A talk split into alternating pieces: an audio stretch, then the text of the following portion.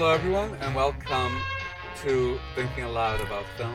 We are continuing with our exploration of Hou Hsiao-hsien, uh, though we are not going to be talking today about a Hou Hsiao-hsien film. Instead, we are going to be uh, looking at uh, Lin Tuan Chiu's May 13th, Night of Sorrow. Richard, what did you think? So, of the of the three films of his we've been able to see, by far the best one was The Husband's Secret. But I, I found this one very interesting. This is much better than Six Suspects, which we we had reservations about. Again, it's not a perfect film. It's it's clunky in a, a number of ways, but I did find it very interesting. It's much more entertaining. I mean, this one had me gripped throughout, mm, right? Uh, whereas I found it very, very difficult just to get involved in Six Suspects. Uh, and part of the reason why I like this one so much, again, like with the husband film, is that um, it's it's sheer melodrama. Mm. It's classic melodrama, right? The opening scene is a mother dying, right? And she's got two daughters of a different age, and she, you know, she asks the eldest one to look after the younger one, the younger one to obey the eldest one, right? So it's you know that's the setup. It's already there, so you know that they will face troubles, and you know, and of course one of the sisters you know, sacrifices herself for her younger sister, and you know, she ends up being a nightclub hostess. you know, and the other one, you know, is studying chemistry or something. You know, and she ends up getting a job in a chemical glass factory, right? And of course, she's embarrassed of what her older sister does, and her older sister's only doing it so that her younger sister can get ahead. It's like, yeah, uh, it's like, like you know, kind of typical.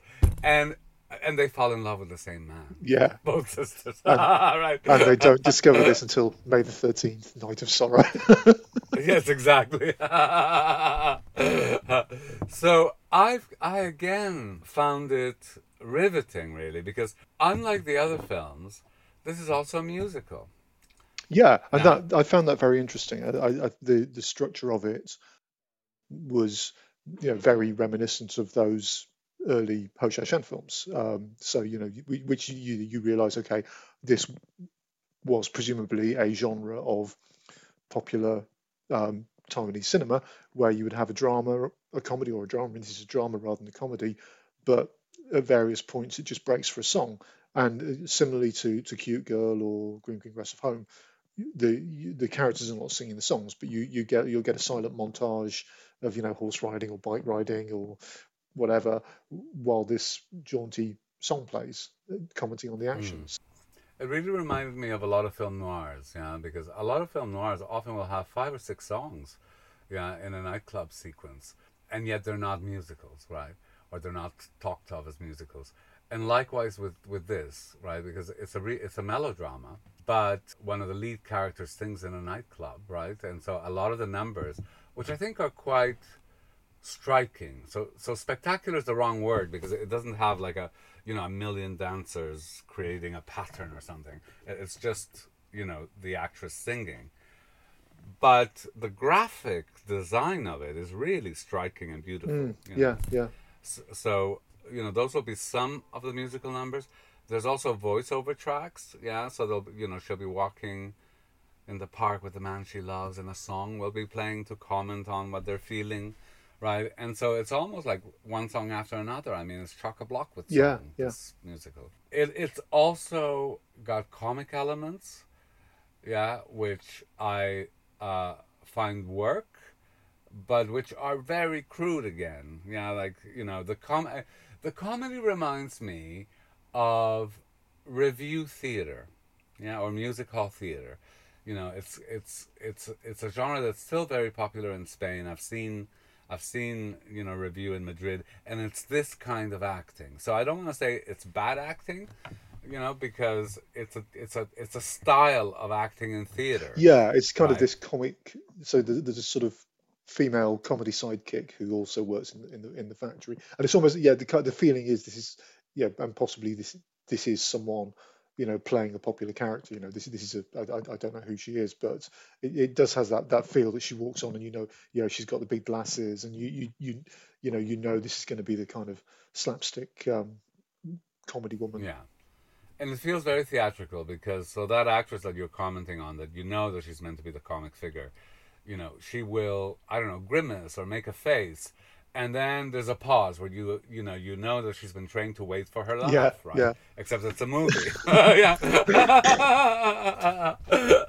so, um, but even though it's broad and you're laughing at it, it still works somehow. Yeah, I kind of, you know, it's a very interesting thing. I wouldn't hold it against the film. Yeah, uh, you know, because it does work. I think other things that don't work for me are like, for example, the younger sister. I just don't believe in that character at all. You know how someone could be so vain, so selfish, so yeah, it's it's so unidimensional that character, right? You know that it's kind of hard to be taken with. I was glad that the older sister ends up with the man at the end, yes. who is the same.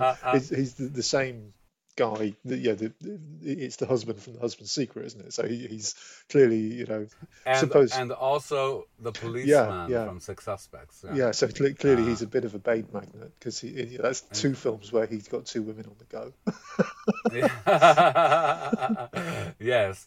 Interesting to see also how he uses the same people over and over again, which is part of what helps create a kind of a, a world. Yeah, and he was. a- I mean, I believe he was a theatre director as well. So may, maybe he did have a, a company of actors he was he was working with. and and would explain also some of those styles of acting actually because you know it is uh, very theatrical i think there are also things that i find interesting is the combination of studio shooting you know where you get like these great visual and graphic qualities and this wonderful lighting and then actually moments of almost documentary realism on the streets of Taipei, hmm. right? Fantastic scenes of I don't know if it's New Year or Ch- Chinese New Year or something with a dragon being you know Yeah, yeah. danced around in the street and you know you get a feeling I mean you know there are probably people who are 90 years old now who are saying that was me Yeah, yeah. you know on the street right so so that is absolutely marvelous to Yeah, see and the, and also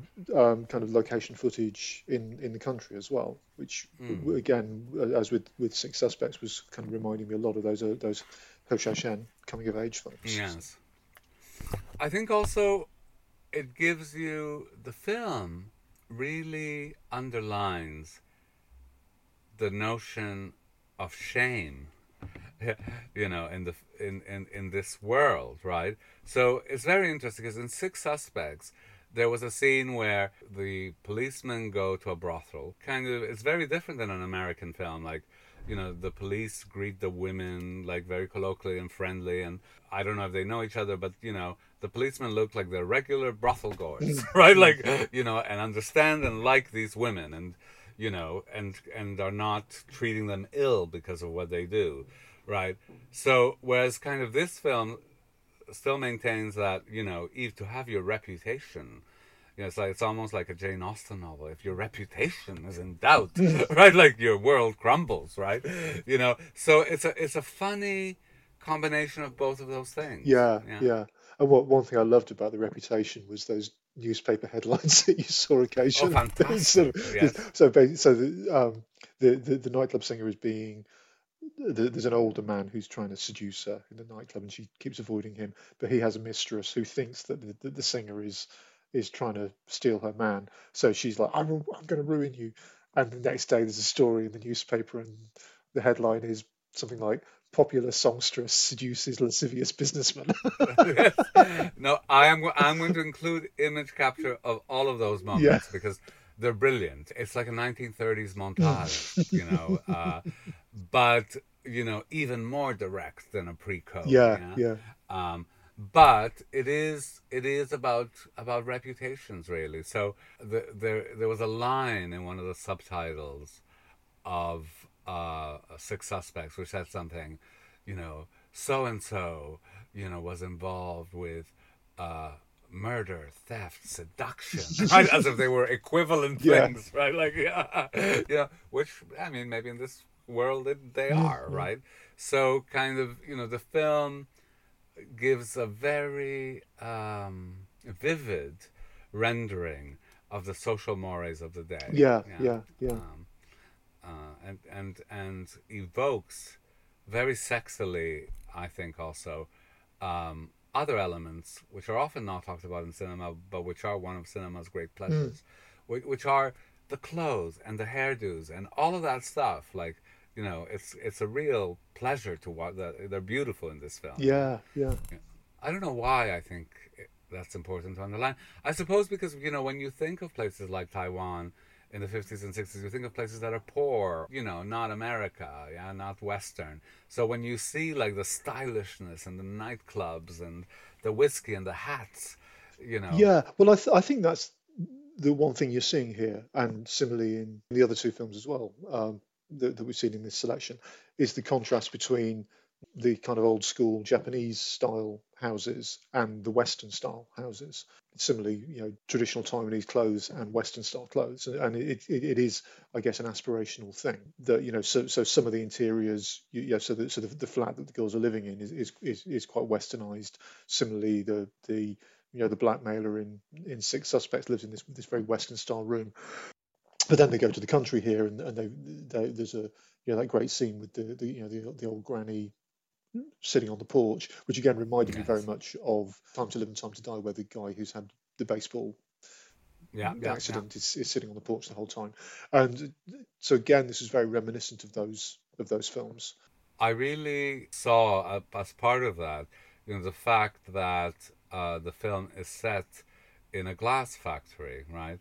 And how often, you know, manufacturing, making, modernity, is featured in all of these films. Yeah, because yeah? again, it's a country that's uh, that is presumably you know, industrializing very rapidly, and you see this a lot in the in those Hou Hsiao-hsien films too. Yeah, both in the ones set in the present day of the 80s and the ones set in the same time period that this film was filmed in. Um, yeah. of, of, that kind of you know people moving from the country to the city to find work and and uh, you know the people working in concrete factories and glass factories and people going to night school to um, to better themselves and you know studying engineering, studying science, all all all of this stuff are kind of common themes, aren't they? One of the things that I like very much uh, about these films is they're they're aspirational, mm. right? So you know you're always dealing with things like factory owners or you know executives in factories. yeah, yeah. And then you're also shown, I don't know, prostitution or the lower depths, so to speak. Yeah, minor gangsters and you know people who have to resort to crime to get by. Mm. You know, and the two things seem so intertwined. Yeah, it's like you know those aspects are very much part of each other's world. Yeah, yeah. yeah. Uh, and also these things about you know the the the sexual conduct, the mistresses, and you know all of that. I thought was again kind of uh, interestingly portrayed and the power of the executive, that guy who harasses, you know, the good sister, but who's a dance. Because actually, that's the other thing. The dance hostess, the club hostess, is the good one. The the respectable chemist in the glass factory is a spoiled little but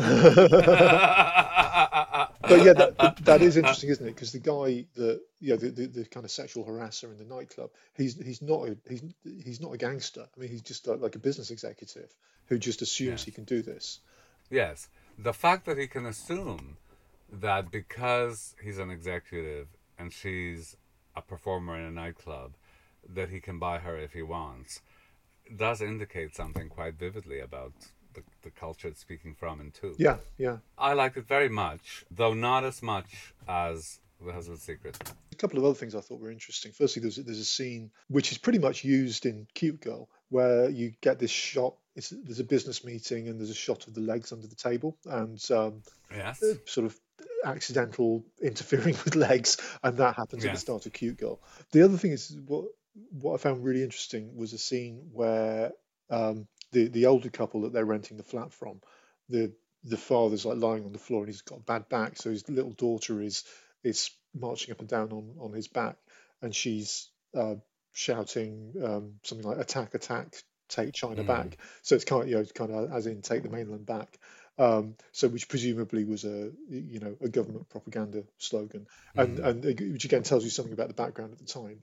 Um, the one review made the point that probably that you know, it, you could either take that as face value, or you could say, well, because it's a little eight-year-old stamping on their father's back, shouting it. That there's this kind of satirical intent to how it's used in the film, which I think is possibly correct. But it's also yeah. very interesting to compare with Time to Live and A Time to Die, the early sequences in that, which are set at around the same time here, in the late 50s, where there's the um, Second Strait crisis, where there's this kind of skirmish between Taiwan and mainland China. And again, in that one, it's the small kids who are running around saying, "Yeah, we're going to win. We're going to beat. We're going to beat the People's Republic," kind of thing. I don't think it's a stretch to to say there's an influence here.